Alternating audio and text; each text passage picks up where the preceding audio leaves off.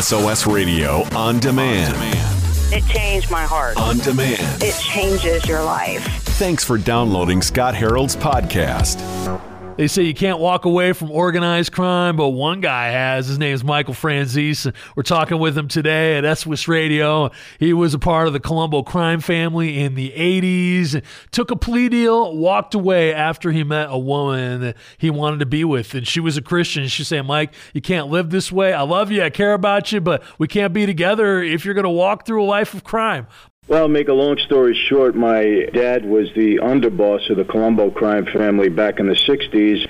And uh, so I co- sort of grew up in that life, but my dad originally didn't want that life for me, wanted me to go to school, be a doctor. I was on that road uh, until he got in some real serious trouble back in the 60s.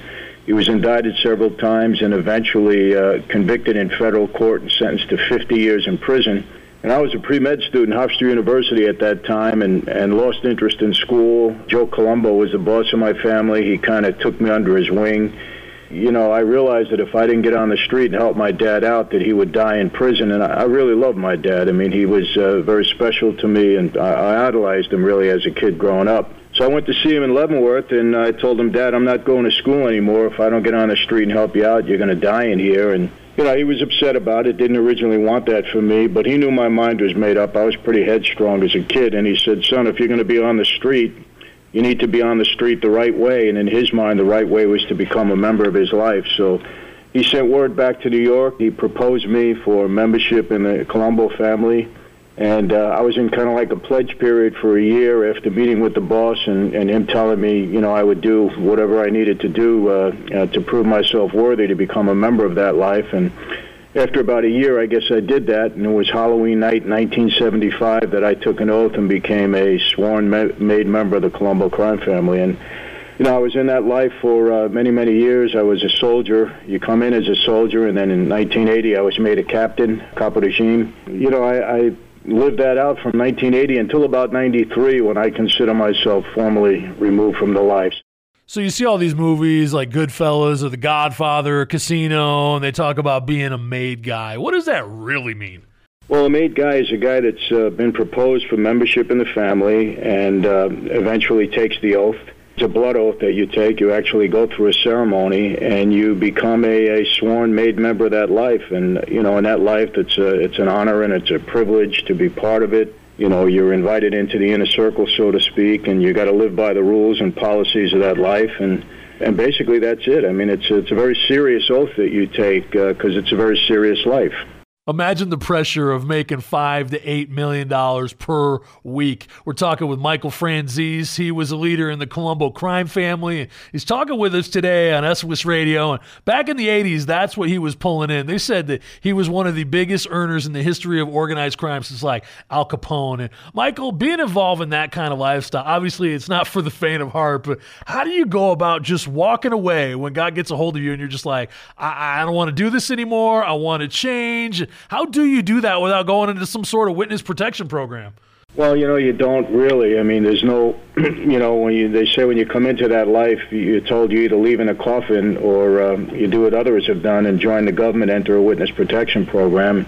Obviously, I've done neither, and, and honestly, Scott, there's no blueprint for walking away from that life. I didn't. Uh, I can't tell you I had a, uh, you know, a real plan in mind, although I I did know what I wanted to try to do, and. Um, you know, I had a struggle for many, many years. When I walked away, uh, my dad disowned me, and you know, the boss of my family, who's now doing life in prison, you know, he immediately put a, a contract out on me, and I, I had a, a number of years uh, where I had to be really very, very careful.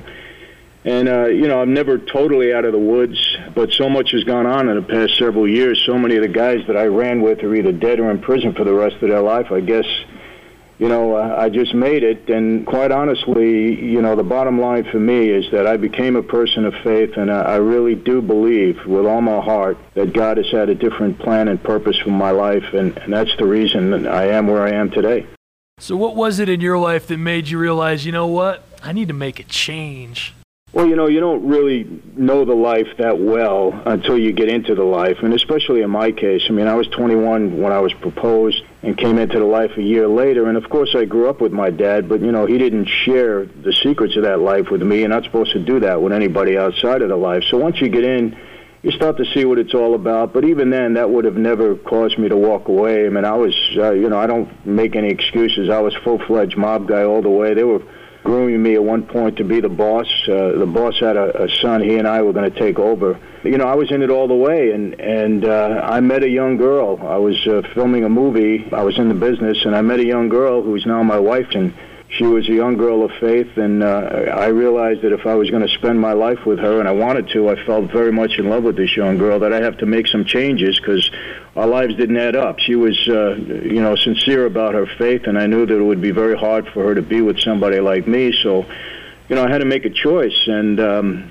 you know, it's amazing because it was never on my radar screen to walk away from that life. But then I met her, and things started to happen in my mind and my heart, and eventually I decided to make the move. And, you know, like I said, it was a struggle for a long time. We went through many years of heartache, and uh, but it seems to have all worked out. You're not even going to believe some of the questions I'm about to ask a former mobster. I'm Scott on SOS Radio. Watching movies based on the mob is one thing, but actually being involved in that lifestyle, it's serious. We're actually talking with a guy who walked away. He was considered the highest earner in the history of organized crime. His name is Michael Franzese. Now, Michael, you were involved with the Colombo crime family in New York, but God got a hold of your heart, and I'm so curious to hear your story. Well, I did close to eight years as part of my uh, plan, I would say, to walk away. I became a major target of law enforcement. I was indicted several times. And uh, when I met my wife, they were preparing yet another racketeering indictment against me. Uh, the feds were in the Eastern District of New York. And my plan was to take a plea because I had beat them so many times. I had pretty, pretty good success against them uh, in defending myself in five major trials. So I told my lawyer, look, I'm going to take a plea. I'll do some jail time. We still had parole back then, not like today where you do 85%. I said, I'll do some jail time. I'll, I'll pay him some restitution. Uh, I'm going to marry this girl and move out to California. Maybe after I get out of prison, the guys realize, you know, I'd have parole and probation. You're not really allowed to associate with anybody. It's a violation when you're on parole. And I figure, you know, I live out in the West Coast. Maybe after 10 or 12 years, the guys in New York would forget about me. And, and that was kind of my plan. It didn't quite work out that way because it became very public when I walked away. And, you know, uh, it, it was just a whole, it was a whole struggle, Scott, to be honest with you. And uh, when I look back, it's kind of exhausting, uh, uh, the path that I took. But I wouldn't change it for the world. I've, uh, you know, I'm very fortunate, very blessed to be in the position I'm in today. So, Michael, you had to see God's grace and His protection through this whole story, huh? Oh, there's no doubt. I mean, you know, you know, I found out you don't realize at times what you're going through, and that God does have a plan and a purpose until you start to experience the Lord, start to develop a relationship with Him, and then start to look back on your life and and where you are at a certain point. You realize that there really is a plan for us and a purpose. And I don't think any of this, as a matter of fact, I shouldn't say I don't think, I know that none of this would have occurred had God not had a plan for my life. It's, it's become very, very clear to me at this point in time. Since we're talking to someone with a history in organized crime, I have to ask how you dealt with bullying with your kids. We're talking with Michael Franzese today at SOS Radio. He's a speaker and a best-selling author. And Michael, in your lifetime, you've dealt with some of the toughest bullies out there, and now you have kids. What have you taught your kids so they don't get harassed and bullied at school? Well, you know, I, I was fortunate. My kids, um, you know, I mean, they never really got were exposed to that. They didn't. They, they weren't in that position. But you know I try to tell uh, the kids, you know, you got to treat everybody the way you wish to be treated, and you know, try to walk away from situations that are uh, uh just not going to be beneficial to you. And um, again, they've been pretty fortunate. You know, when you got a dad that's got a reputation, people tend not to uh, bother you too much. So I think that was kind of helpful to them. One of the partnerships we have here at SOS Radio is with a prison reentry program. It's called Hope for Prisoners. And we're talking with Michael Franzese on SOS Radio. He was involved in organized crime for years, was considered one of the highest earners in the history of all of that. Michael, you spent eight years in prison yourself. Looking back on it all now, what do you think is the most effective way to speak into the lives of inmates after living through all of that yourself? Well, you know, you can't really preach to them. You got to be able to relate to them, and and certainly I understand what they're going through. Uh, I've been through it, and I understand how difficult it is in there. And I, I really try to tell them, you know, at the worst time of my life uh, in prison, you know, God really uh, touched my heart and gave me hope. And you know, hopelessness is one of the things that inmates deal with the most, and it's the hardest emotion in life to deal with. I've experienced it and it's just crushing. And if you can give them hope in the Lord, believe me, it really has an impact. I believe prison is fertile ground for God to do His work. But you know, it's like anything else, Scott. You've got to approach people the right way. They have to, they have to believe you. That you have to have credibility with them. You got to, you know, just be able to communicate what God has done in your life effectively and what He can do in their lives. And you know, I've, I've been fortunate. I do a lot of prison ministry, and uh, I, I think we're having an impact, and uh, that's all you can hope for. Paul was writing Philippians, which is a whole letter about having this internal joy right from prison. So. Oh, absolutely. Look, there was times I spent uh, 29 months and seven days, to be exact, in the hole. I was locked down 24/7 and there was times, Scott, reading my Bible when I was joyous. And it's real hard to be joyous when you're in a hole, but you know, he just the Spirit filled me and, and filled me with hope and, and let me look forward to, to what God might have had in store for me. And that's true of, of inmates that will take the Lord into their hearts. I've seen it happen many, many times where guys in there walk around with smiles on their face. You know, Angola prison in uh, Louisiana, one of the most violent, bloodiest prisons in the in the country and uh, a a um, Christian warden took over about seven eight years ago and didn't know what to do about it. He said the only way I can eliminate the violence and the unrest in this place is by bringing the Lord in here. And you know most of those guys are doing life without parole. Many of them uh, 40, 50, 60 years. And I went in there for a day and I ministered to these men. It's amazing to see guys that will never get out of prison have an inner peace and joy because they believe that the Lord uh, ultimately has a plan and will rescue them from this. Uh, and I don't mean necessarily here on earth. I mean, you know, in eternity. It, it's it gives them a peace, and I've seen it, I've witnessed it, I've experienced it. It's real, and uh, I believe only God can do that.